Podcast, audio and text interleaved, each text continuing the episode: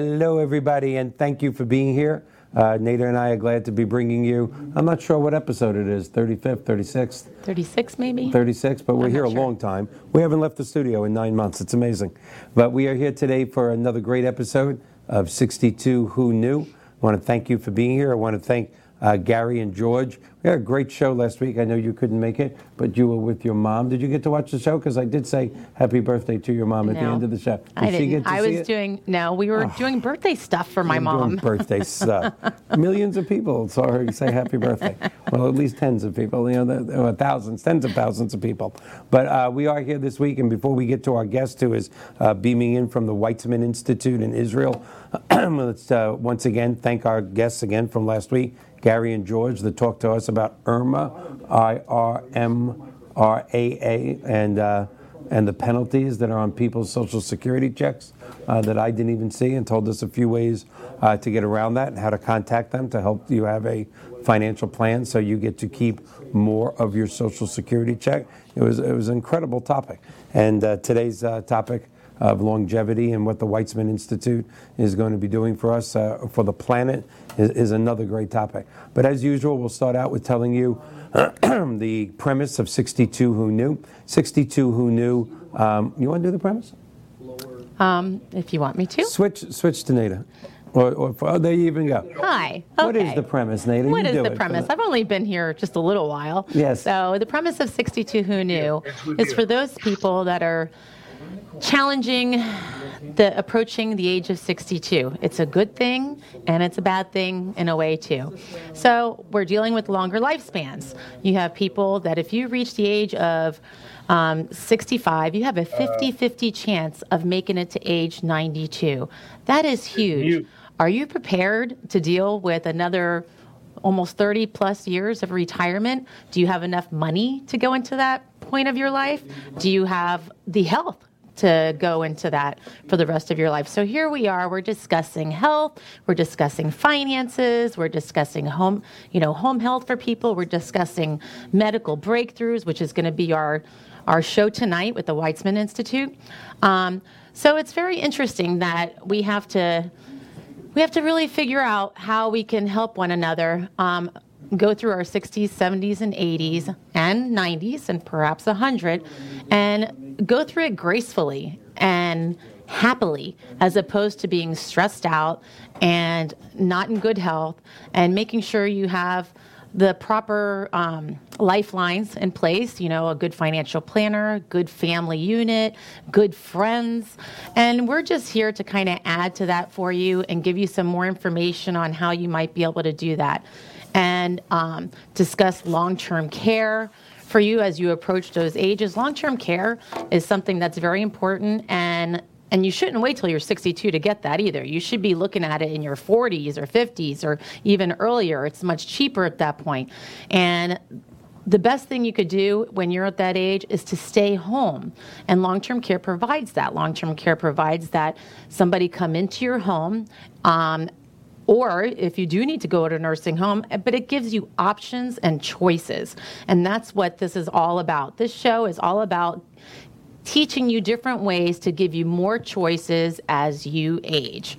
So that is the premise of our show. How'd I do for my first time? I think she did great. now, I gave her no notice for that whatsoever, so I just do want the fans to know that if I'm not heard from tomorrow, it's because when they shut off the camera at 8 o'clock, she's going to throw something at me um, because I gave her no notice, no time to, to even prepare for that. And I think you did great. Very good. Very good. Thank and you. the crowd goes wild. you did a great job, an Thank you. absolutely great job. And that was no notice. And if you would have practiced, you would have gotten ner- you would have gotten I probably would have gotten more yeah, No, you winged it, you, and you hit it. I'm a good square. winger. Yeah, yeah, yeah, yeah. You're a good winger. Yes. um, no, really and truly, you did a great job. You told it all. And um, to, like I said, tonight's guest, I'm going to tell you a little bit about him. I can tell you that whether it be due to storms or you know he's coming from us from far away, we are having a little difficulty getting him in right now. He is on the other line with our producer and the owner of WeBeam TV, John Gaston. We're trying to fix it. Let me tell you a little bit about our guest, Mr. Richard Ensline. He is the executive director um, of the Florida region for the American Committee of the Weizmann Institute of Science in Israel. Uh, Richard travels extensively and has been a guest speaker in so many varying venues uh, where he has uh, not only raised millions and millions, if not tens of millions of dollars um, for the Weizmann Institute, but has shown the country, you know, pretty much the beauty of science for all humanity. That is the tagline, that is the credo, that is what the Weizmann Institute preaches and does. It is science for all community. You would think that uh, a 90-year-old institute, you know, located in Israel, um, you know, everybody's thinking, well, of course, a bunch of you know, Jewish doctors, um, but only about 50% of Weizmann Institute um, is Jewish. The other oh, wow. 50% um, are just the finest, finest minds. Uh, when I asked them about it, when I first got involved with them, you know, is it all Jewish? Is it this? Where do you get your people from? They go, we look at people's minds. We have the best Jewish, Christian, Muslim, Asian. It means nothing to us. It's their brain. If they bring something to humanity, uh, then they are a welcome addition to the Weizmann Institute. And uh, that really is kind of cool if the world lived like that. Can you imagine what kind of world it would be if we just a much at, better one? Yes, uh, I mean really incredible. And although I said this today on our um, you know, in our preview that I do, synopsis, I just said it right before the show um, on our Facebook Live that we both do a few minutes before the show. But let me give you a few examples um, of what the Weizmann Institute is about. Um, and then if we're successful in, in getting him on, we will bring him right on camera. And if we're not, uh, I'll just keep rambling. Um, which is what I'm going to have to do because this is the world of technology. But we're going to get him on any second. I'm going to make a quote here. I'm going to say words. And a lot of times when people say lead the way or number one, they mean that more figuratively than literally. I am saying literally. Google this.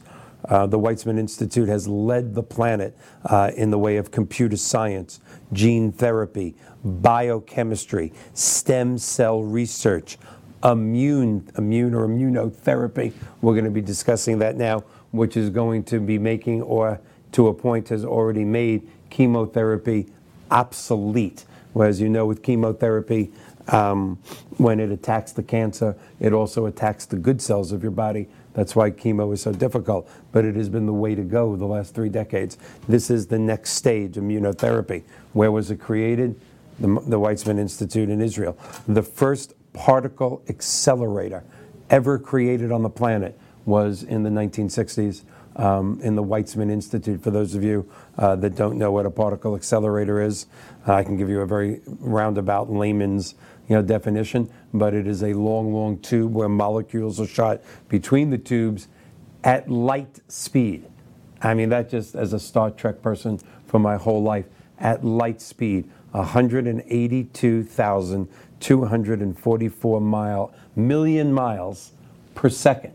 That's like, it's even faster than that faster than that. I can't, I can't move my head quick enough. My glasses would fly. I mean, think about that 182 million, 244,000 miles per second. How do they even record that? that? Yeah, I don't know. Can you imagine? I mean, like, do they have like one of those baseball radar machines or something? A very, it's a very quick man with a stopwatch. Can you imagine that? It's just amazing. But where was the first particle accelerator created? Um, of course, Israel. Of course, the, I, I, guess the most famous one is probably in Switzerland. And the only reason the host of the 62 Who Knows shows knows that is because I never uh, miss watching Big Bang Theory. Uh, you can actually learn a lot from Big Bang Theory. Big Bang Theory and Star Trek. Other than 62 Who Knew, that's what you should be watching when you're not working or loving your family watch Star Trek, Big Bang Theory, and the 62 Who Knew Show. Um, it, it's just the list continues to go on. John, how are we doing back there? Because I can't still, I have a lot. He's working on it, I just was told. Okay, he's getting on a plane actually and coming from Israel to see us. He'll be here in about 14 hours. So you just stay tuned. Um, there's other there's other things. I mean, it, it's just unbelievable here. I know you can't say this, see this. This is like a fraction of what I printed off of what they have done for humanity. And when you think about that, not just done for cancer care or leukemia, uh, uh, Alzheimer's, which they're so close to having a cure for, um, you know, um, eh, they do it for humanity. It's science for humanity. And uh, it just really is incredible. Uh, they were the first to introduce cancer research in Israel, and um, they were the first person, I don't even know what this means really, to introduce an ethical drug called Copaxone, developed at the, at the uh, Weizmann Institute and received and approved by the FDA in 1997. I don't know what that is, an ethical drug. I will have to ask them when we get here. Um, their history of philanthropy is, is literally second to none. Um, when you go to the Weizmann Institute, uh, they, again, they don't ask you your religion, uh, your income bracket. Um, they just, it's not part of it. When, when you're at the Weizmann Institute, you're taken care of. They're a research institute, they're not actually a hospital. But to utilize the, um, the, you know, the, the capabilities of them, it's not about how much you make and what the bill is. It's their, their history of philanthropy, uh, not just in Israel or the Mid East uh, or even America, around the world, is, is just unbelievable. Um, you know, it's, uh, again, I don't know how much I could keep reading. I mean, I know I, I can keep reading. Um, can you? I can. I know how to read. um, we usually don't have these technical difficulties. People are going, why did we turn this on? okay, so anyway, we are going to talk tonight about that. We're going to talk about, um, again, one of my big products or big topics is immune therapy. Uh, anybody that has a family member um, that has had cancer or is currently fighting cancer, um, which we do in my family, uh, is going to be very interested in that topic. Um, we are going to be talking about Alzheimer's, and um, of course, this is something that you know you're going through with your family. Mm-hmm. Um, go wide angle if you can. There's, there's no reason for people just to be looking at me. we think he's here. Richard, can you hear me?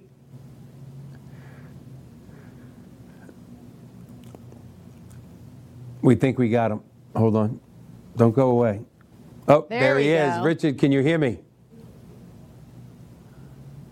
Oh. I see him. I don't hear I him. I see Richard, but I don't hear him. Richard, do you hear me? And why does it say Mr. David Hall? Richard, do you hear me? I don't. Well, we see you now, but we don't hear you. We see him, but we don't hear him. Do you know sign language, Richard, by any chance? Can he hear you? Can Richard, he hear us? Nod your head if you hear me. All right, well, we're getting there. We're halfway there. Well, we're happy to see you. We always love seeing your pretty face here on 62 Who Knew. Um, and we'll get you speaking in just a minute. I've been, uh, I've been trying to uh, tell everybody about the unbelievably wonderful things that the Weizmann Institute has done for humanity, um, but I can't do it as well and as eloquently as you can. So um, we know we, uh, we will have you here any minute. Momentarily. Momentarily. So how you been? I've been doing well. How about good, yourself? Good, good, good. Yeah, good. Are we almost there? We're almost there. All right.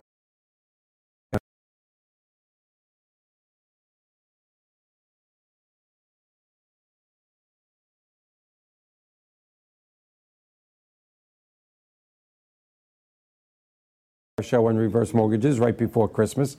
Uh, as you know, the reverse mortgage of today is not the reverse mortgage of yesteryear.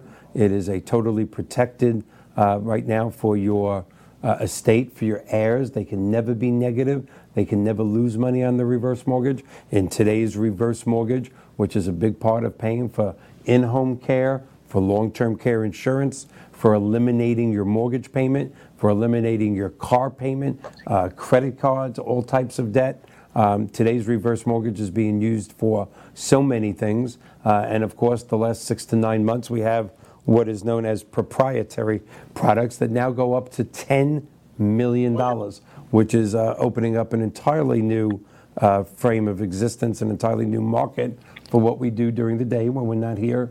Um, talking aimlessly into a camera without a guest when we're not here doing this. Yep. Um, we are doing, well, regular mortgages, regular of course. mortgages. Fannie Mae, Freddie Mac, FHA, VA, um, 3% down, 3.5% down. But this new, it's not so new anymore, proprietary product is allowing people um, with multi-million dollar houses uh, to come up and say, you know what, I need to take a couple of million out. And, Yeah. um, and we're- we're enjoying that for a lot of reasons. I mean, it's, uh, it's great that, uh, you know, that, okay. Well, oh, I'm sorry, do we have Richard? Yes, yes. Richard, can you, oh, we see Richard? Richard, say hello. Good evening, Michael. Oh, we got, we can hear him. We see his beautiful face. We can hear his voice. I think you should start out now with, um, I'm thinking singing I Left My Heart in San Francisco because we've been waiting for you so long. We want you to make a, a really good entrance. How are you, sir? Excellent. How about for yourself? We're doing great. I had to ramble a little waiting for you to come on. So, uh, whatever guests are still left watching are so happy to see you. You have no idea. And we just went back again. Well, all righty. Well, I thank you for inviting me this evening. Sorry we had the technical problem. That's okay. Um, I wanted to speak to you about uh, the Weizmann Institute of Science, one of the world's top multidisciplinary research institutes, uh, rated by Nature magazine number six in the world. Wow. and um, the only place on the list in the top 15 that's outside the United States. The Weizmann Institute is located in Rehovot, Israel, about 17 miles southeast of Tel Aviv. hmm It's a 3,800 uh, person uh, basic science research institute with graduate students, research technicians, and staff. And their science is based on the curiosity principle to hire the best people in the world and to let them have their academic freedom to follow their curiosity in order to find answers to new questions finding answers to uh, new knowledge that people haven't uh, known before. And that's really, uh, Michael, the, the definition of basic research finding new knowledge. And, that's amazing. And, and again, even though we were laughing the last 15 minutes as, as we were going through our technical problems, you know, as I continue to read what the Weizmann Institute has contributed to humanity, it's just really amazing. And, and so we're starting a little late. Um, I'm just going to let you take over. Tell us what's new. Uh, I'm, of course, very interested in the immunotherapy. If I'm saying it correctly, we talked a lot when you were here in July about stem cell therapy. Um, I know you were doing some incredible things uh, with the particle accelerator. Uh, I'm going to let you pick and go with it. What's new and what, what, what can we look forward to as we now are living to be 90 and 95? What is the Weizmann Institute going to give to humanity as they, as they have for decades so we can take that above 100 and keep going? Well, recently, uh, two of the Weizmann scientists were, were uh, awarded the Israel Prize. And every year on, uh, on Israel Independence Day, on Yom Ha'atzmaut, at Mount Herzl, the Prime Minister gives out the Israel Prize. And in uh, the life sciences, the Professor Adi Kimchi has won the Israel Prize um, for um, for pioneering and deciphering the mechanism program, in programmed cell death in mammals. So basically, what this is, Michael, is that we have cells in our body that are programmed to die at a certain time and to replenish themselves, get new cells. So an easy example is your skin. Uh, skin cells die, and the women, especially, will will rub creams on their skin, rub the dead skin off, and the new skin regenerates. Well, in our bodies, in all of our organs, in our stomach and our liver and all of our primary organs, the same thing happens. And when those cells don't die when they're programmed to, they keep multiplying and multiplying and multiplying. And what do you get? A tumor, cancer. Oh. So Professor Kim- science uh, that she was just awarded a, a, a prize for in molecular gen- genetics, she's found a way to cause apoptosis. It's a difficult sounding word. It's a word that comes from the Greek, but basically it means programming cell death. So she can program the cells to die when they're supposed to. Um, there's also a process in all our cells in our body called autophagy. And autophagy is really getting rid of the dead cells. So think of, if you would, uh, Pac-Man that we used to play when we were kids. Yeah. That would chew up the little white dots. Mm-hmm. The um, the debris left from the dead cells is cleared by certain cell mechanisms in our body, and when that doesn't clear, then we get all types of diseases also in our bodies. Mm-hmm. So she's also found a way through uh, RNA messengers to um,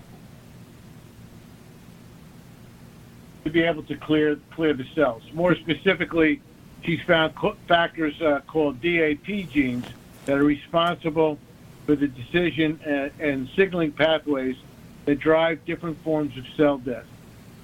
And she's come up with a new way of, of screening RNA to identify the no- novel regulators and agents of cell death.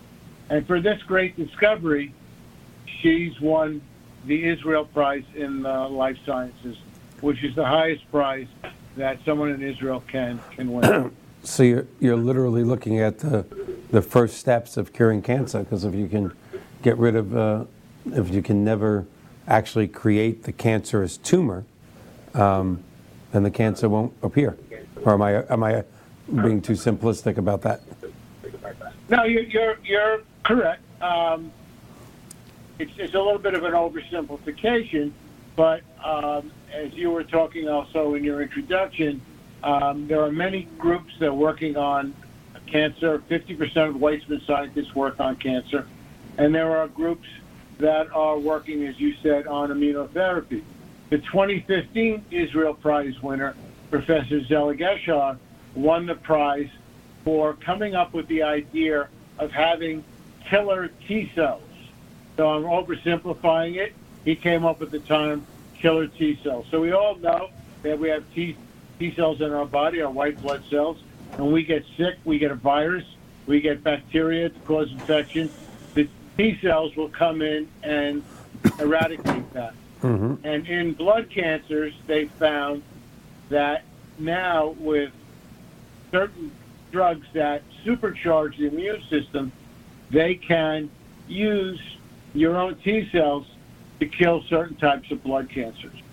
Um, this was done in clinical trials at the University of Pennsylvania Medical Center, where uh, nine men were allowed by the FDA, by the U.S. government, to be given this treatment in 2011. Uh, they all had 30 days or less to live. That's why the, they were allowed to do it on humans. And I can tell you that three years later, seven of the nine men were in total remission. Oh my and that's God. why today that you Gives me the chills. Yeah, It really does. that's that that's why today that uh, you read in the newspapers about immunotherapy. So what's really happening around the world now, and it's happening at the Weizmann Institute, it becomes more of uh, personalized medicine, where we're Mhm. finding that all of us have different genes and different DNA makeup in our bodies, and that one treatment may work on myself, but it may not work on you, and vice versa. So they're finding that they need to personalize these treatments to make them more effective in solid tumor cancers. And when you say personalize them, what are they? I'm assuming, uh, because I have a family member fighting cancer right now, the you know, and who I hope is going to be starting the immunotherapy in less than 30 days. And his surgeon took a biopsy uh, from one of the cancerous tumors, and from that, I think they are, I, I guess, for lack of better terms, custom making uh, or creating the immunotherapy from him, so they know exactly what to attack. That's exactly correct. Um, you've got a great grasp of it. Um, the all of us have different genes. You know, some women may have the BRCA gene, other women might not have the BRCA gene, which we know will cause breast cancer. And we know that cancer is many different diseases.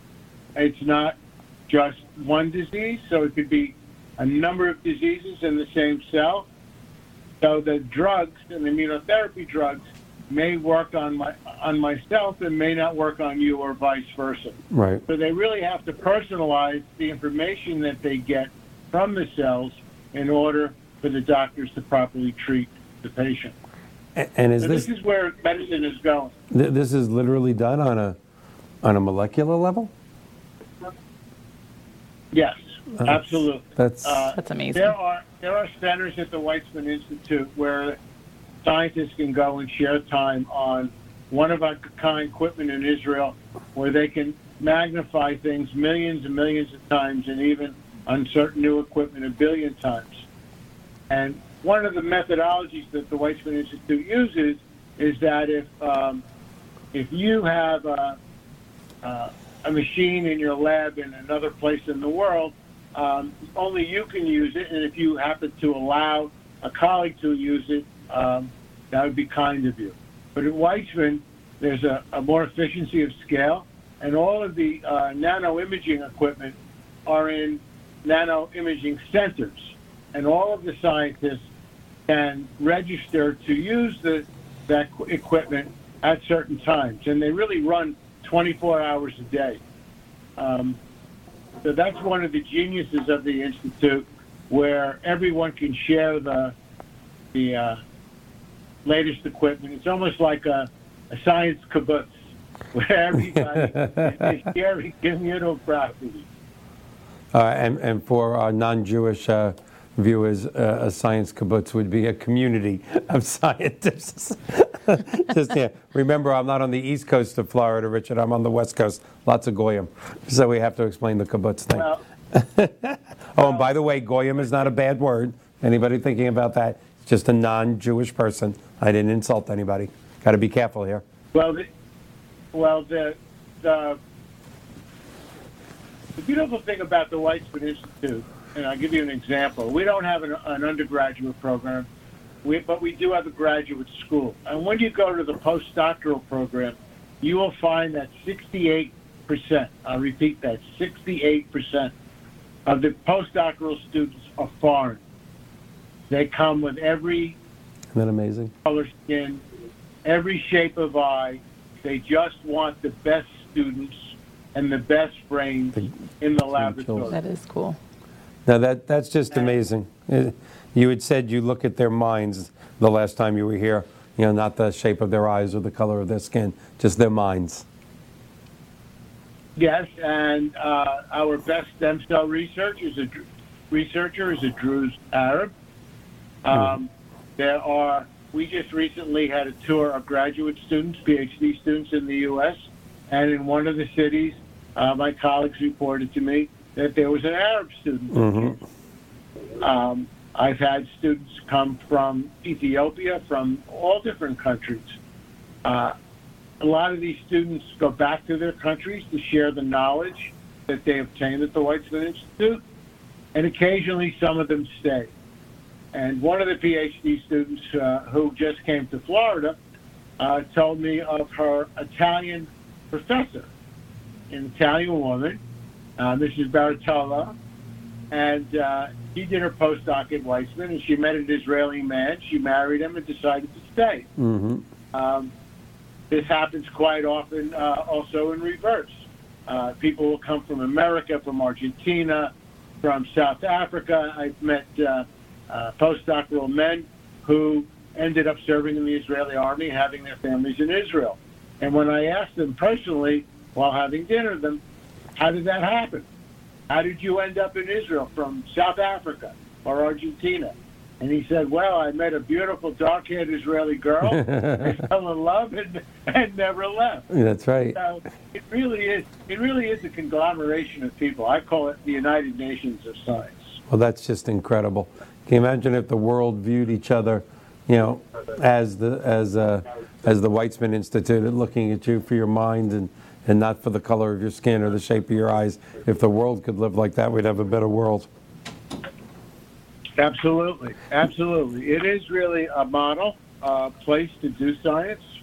Um, many of the scientists live on campus. When I talk to them, how long is your commute to work? They'll tell me it's a two-minute walk. hmm Uh, they can go to their labs. The young scientists, especially the women scientists, um, have uh, the ability to put their children into daycare on campus, to be able to visit them at lunchtime, pick them up in the evening, take them home, and then if they wish, they go back to the lab. So it is a, a, a, science, a science community. Um, that is really beneficial for everyone. Uh, we do have uh, Adi Kimchi, who won the uh, the Israel Prize this week, um, is also uh, one of her noted achievements is uh, supporting a female scientist on campus and in the state of Israel. Mm-hmm. And what they what they've done, uh, they took about ten years ago, twelve years, twelve years ago, I think, when I first joined the institute, uh, census of why there is such a small percentage of full women professors. And in any university, you must do your master's of science, your PhD degree, and then in Israel, you must go abroad to do your postdoctoral work in a great lab at Harvard or MIT or Caltech. Right. They don't want in, inbreeding of ideas. They want you to go what's go, learn what's going on in a great lab in Oxford in England or at the Pasteur in France. And what they found where they were losing the women after their PhD programs, that the women had served two years in the army. Uh, they travel for a year, as most Israelis do. They take uh, a couple of years to, four years to do their uh, their bachelor of science, a few years to do their master's program, three years to do their postdoctoral program, and by the time they're ready to do three years to their PhD program, excuse me, and by the time they're ready to do their postdoctoral program, they're generally around 32. They're married and they have families, and they have to go to uh, their husbands and say, "I really want to continue my career. I'd like to go abroad. I have a scholarship for my postdoc." And generally, what happened in the past was the husband said, Well, what if I can't find a job? What if I can't put food on the table? How are we going to do that? And the women were giving up their careers for that reason. And what we started about 10 years ago with Weizmann was to give the women, on top of their scholarships, an extra $40,000 living stipend so they could say to their husbands, Come, come with me. I can I can take care of the roof over our head. I can make sure the children are fed. They'll have time to find a job. And now we found this many years later that the number of wi- women's full doc professors has tripled Wow. because they're given the opportunity to continue their dreams in science. That's amazing. That is Um, amazing. You would. Not only is it for white Weizmann uh, women, but for women of any university in Israel can apply for the program, and they'll be funded to go abroad to do their postdocs. So That's- in in, That's incredible. in in Israel, we look at women's brains as 50% of the natural resources.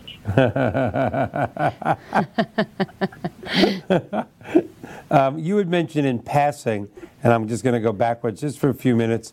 Um, you know how much nanotechnology was being used um, in some of the research at the institute, and, and again, even though um, you know people laugh sometimes when I say this, I, I don't know a lot about nanotechnology, but it all came from Star Trek, um, even though it's true. So if you could just for a second, I, I could give an explanation, but you're going to give it much better.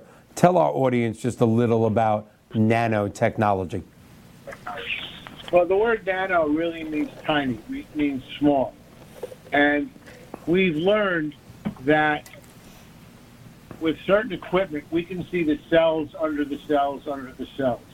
And when you get into things like stem cells, you get into particles that really have to be magnified millions of times to see them.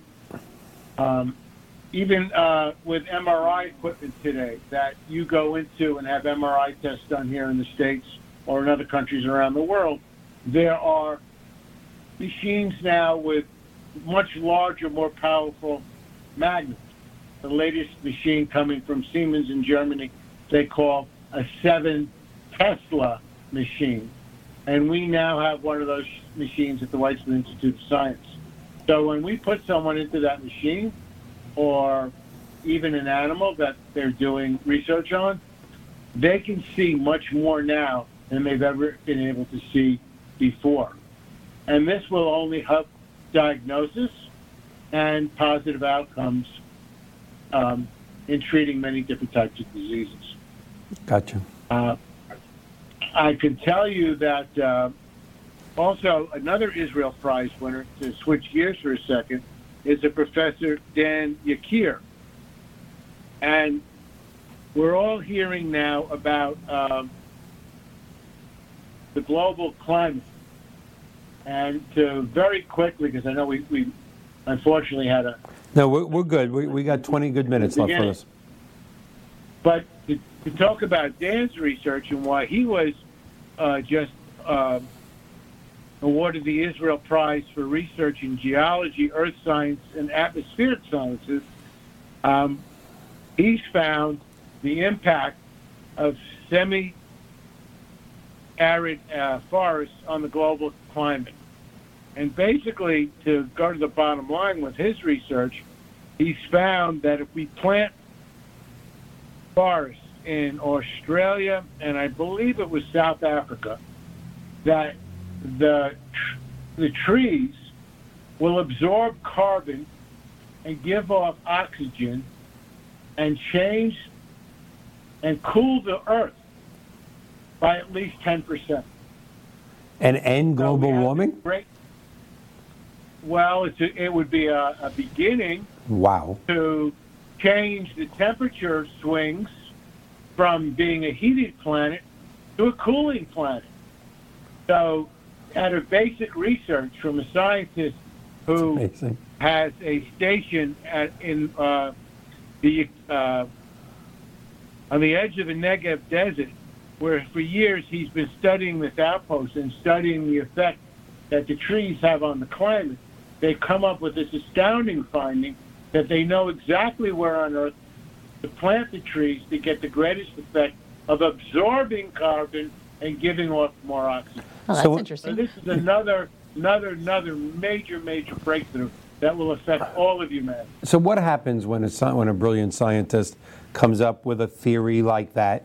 You know, now, what? Do they look for other people in the scientific community to prove that theory, agree that theory, and and, then we stop planting trees in those places? I mean, what, what is it going to take? Let's face it, global warming is is a real threat. Um, you know, there's a certain political party that thinks it's going to end the world. There's the other, you know, far extreme of another political party that says we don't have to worry about it at all, which is stupidity. Um, but it's somewhere in the middle. It's a real threat. What's next now that this incredible discovery has happened? How do we take it to practically applying it to help the planet? Well, we're an apolitical organization. We don't get involved in. I know, I love that. Involved in, in finding the truth, um, and the truth is that humans do have an effect and have had an effect on the climate of the of the planet. Absolutely. Um, so I'll leave it at that statement, not to go into politics. Yes. Um, um, and we know in science that, and if you look back to way to the ice age, and you look back to what's happened over many tens of thousands of years, the planet changed on its own. We have a tectonic plate. We have volcanoes that deep under the earth. They explode. Uh, they cause changes in climates. Uh, the the largest such um, action happened at Santorini when that largest volcano Yep. blew many, many, many years ago, and it changed the climates of the Mediterranean basin, Israel, all through Italy, Greece, um, and, it, and it really changed because of the amount of ash that went into the atmosphere, the entire globe's uh, uh, climate. Right. So we know we've we've had the ice age. We know we've we've gone through that. But why did that happen? So I say that because there are a number of reasons that the planet changes its temperature, but obviously humans are a great factor. Yeah. We do our damage, it seems, wherever we go. That's for sure. Yeah. So we uh, we have about 15 minutes left. I know we're going to talk about something very near and dear to my heart that's happening out in space, but I don't know if we. Uh, did you want to talk about anything else that's going on um, that has to do with longevity and um, you know that's going on in the Weizmann Institute before we get to what I think is a, a, a very very happy topic? Well, we'll get to space in in, uh, in a minute. Yes, I do want to speak about that because it's right. happening as we speak. It's a very timely subject. But um, there are a thousand different research groups at the Weizmann Institute, and they collaborate in countries all over the world. So the question you asked before are other scientists uh, proving or disproving theories? Absolutely. And they work together. Once a scientist patents a discovery, they'll publish it in Nature magazine, the New England Journal of Medicine, Science magazine, Cell magazine, and the scientists decide who around the world they want to work with. So they do prove or disprove each other's theories, and there is a world scientific community, and they all travel to conferences all around the globe to see what's going on in other people's labs, and also to authenticate or disprove different theories. So there is tremendous collaboration in the world. Uh, I personally think we can achieve peace through science, but that's Yes. a whole nother, a whole nother. We could do a we could do a show on that. There is no doubt in my in my mind that we could have you know world peace, which most people think is a uh, is a fantasy, but you can achieve peace through science because because wars happen because people are suffering, and uh, uh, on some certain level, there's there's no doubt we can atta- we can obtain peace through science. Well, to go to the subject that you touched on, um, I see we're getting to uh, the end of the hour. Um, recently, two months ago, um, and I'll give you the background on it.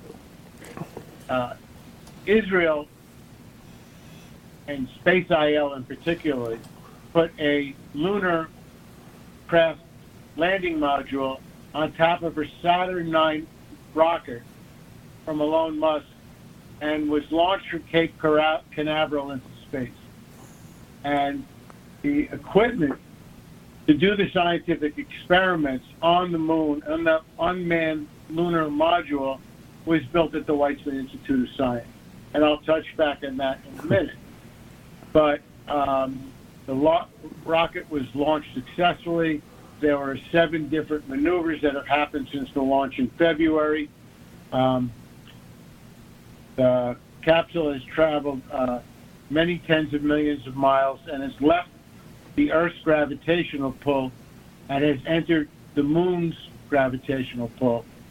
And we expect on this Thursday evening, the 11th of April, Israel will land the spacecraft on the moon to mm-hmm. be the fourth country in the world that accomplished that feat behind the United States, Russia, and China.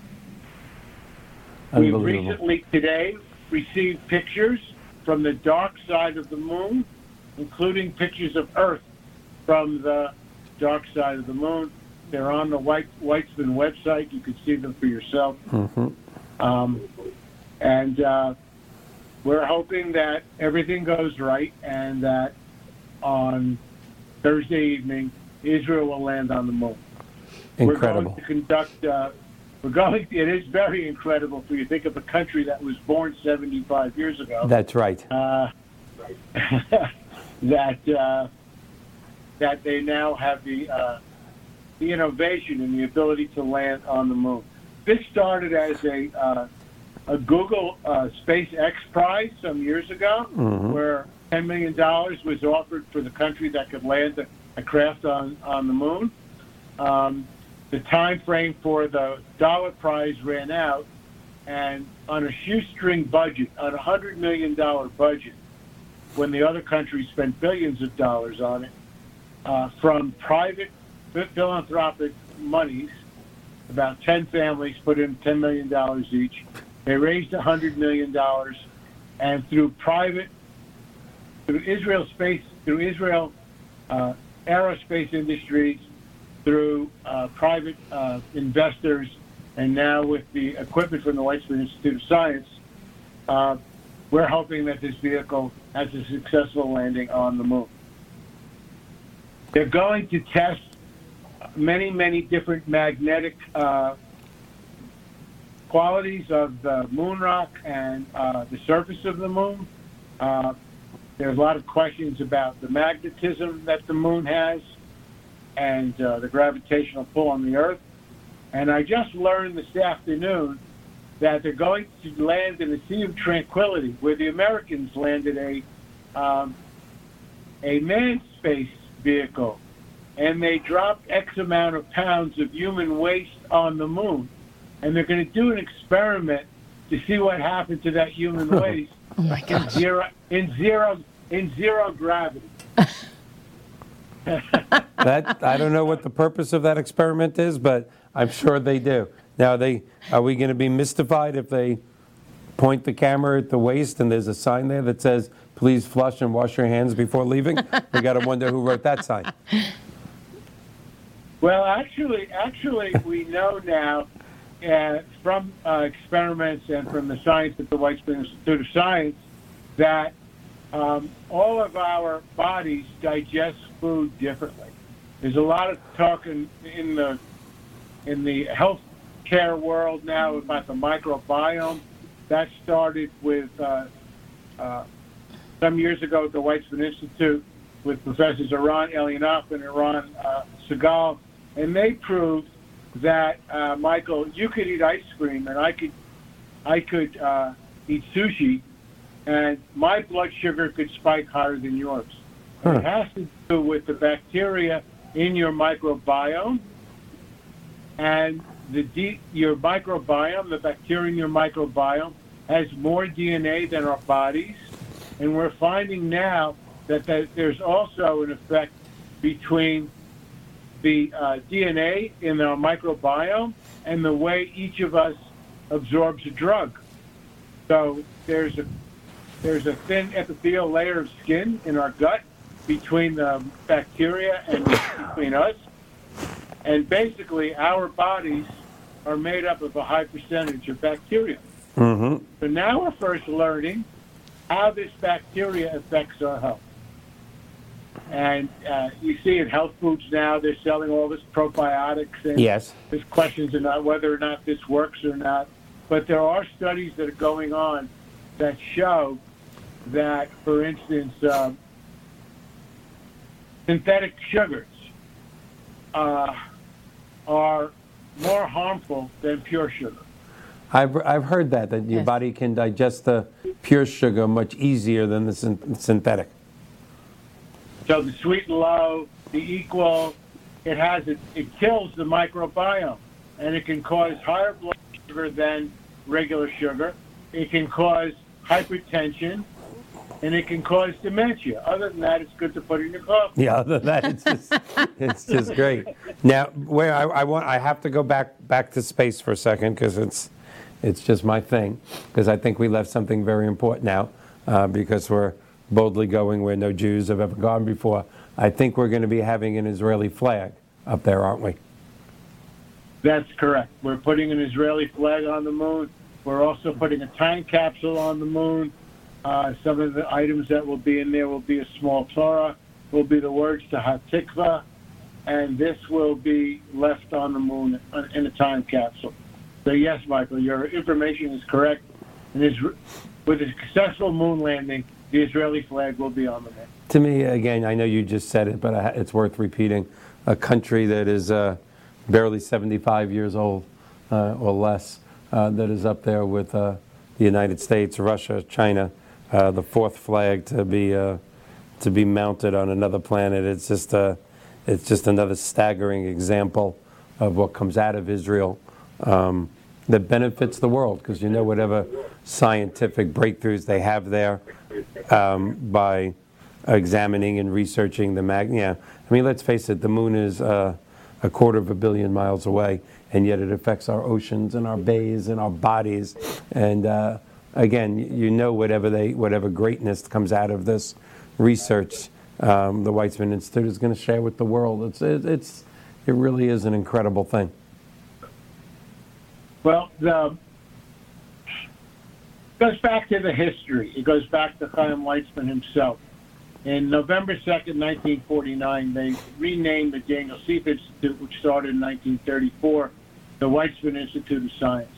And on that day, when that ceremony occurred, Weizmann made gave a speech, and to paraphrase his speech, he said, "We won't be able to have a country exporting Jaffa oranges, but we don't have we don't have uh, minerals under the earth, we don't have oil under the earth, so the only thing that we're going to be able to export is innovation, is brain power."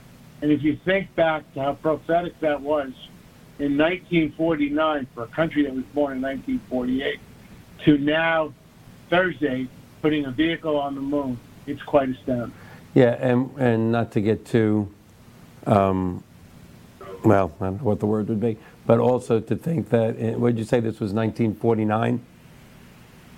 Yeah. Yes, Did you say- 1949 he gave that speech. Just, um, just four years after World War II ended, and um, and the and the Jewish population of the world was was was almost wiped out, and, and so many millions lost. For four years later, for this institute to start, and even then, um, with the pure credo or message of giving back. Again, to me, just a, another staggering, you know, example uh, of the way the people of Israel think. Well, the the tagline on my card and everyone who works for the Weizmann Institute is these words: "Science for the benefit of humanity." Yeah. Very, just so That- unbelievable. That I think says says it all. It's it's um, when you take one of the seven of the top 25 selling drugs in the world that has its origins in the Weizmann Institute. We don't ask you, are you are are you. Jewish? Yeah. we we you take everybody takes the drug. No no one knows where it comes from. That's right. So we see we see commercials on TV. It could say Amgen or Abbott Labs or Johnson and Johnson, but the R and D of a lot of these drugs were was done at the Weizmann Institute, and the patents were licensed to these drug companies, and that's why you see it. So there are many, many, many life-saving drugs and life-altering drugs that have come to Israel. And again, to repeat it, it's science for the benefit of humanity. It's science for everyone. Well, we barely have about three minutes left. I'm sorry we had the uh, the difficulties in the beginning. We're going to have to get you back a little quicker this time, but we'll practice more before we uh, we turn on the cameras. In fact, I, don't- you know, I think I asked you this one time before. Of course, uh, you know, are you ever on my side of Florida? Yes, yes. I uh, I'm in uh, Sarasota, Naples, St. Petersburg, Tampa. I I do come there uh, just a few times a month. Yes. All right. Well, give us some notice next time because not only will Nada and I take you out to dinner, but maybe we could do a show uh, with you sitting right here at the desk with us. That would be kind of incredible. I think that would be the prudent thing to do. Yes, because we don't want to have to call Israel to he- their help just to get you live on the 62. Guys, can you take some time out of the whole cancer thing and help us go live on 62? we need some nanotechnology like right now. Well, it's uh, it's science that is shared around the world, as I said.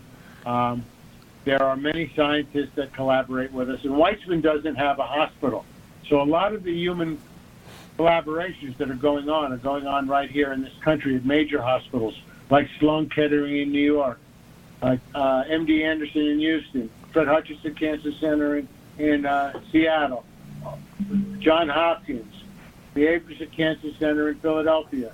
Um, many, many of these centers are collaborating with Weizmann scientists, with their doctors, and they're trying to bring these new ideas to the clinic. Um, so stay tuned for what for what's coming next. Um, the the world of personalized medicine, the world of immunotherapy is exploding. Uh, if we have another minute, I can tell you that there's a drug that's uh, recently approved by the EMA that we're expecting the FDA to approve shortly. And uh, this drug has been shown to be 87% effective in prostate cancer, and they're now going to be doing clinical trials on pancreatic cancer, which is a killer. Unbelievable. Well, we have a little less than a minute to go. Uh, Again, please, a couple of quick things. Let us know when you're going to be in the Tampa Bay, St. Pete area, so not only we can meet in person, but we can get you into the studio for a- an up-close and personal show. As always, thank you, thank you so much for being here. Um, We just love hearing from you and what's happening um, at the Weizmann Institute. It's, uh, we're proud of a lot of our great guests that come on here that have national reputations, but nobody No, has the uh, international. the yeah, and, yeah, but nobody has the the worldwide implications as the Weizmann Institute. Um, so thank you so much, Richard.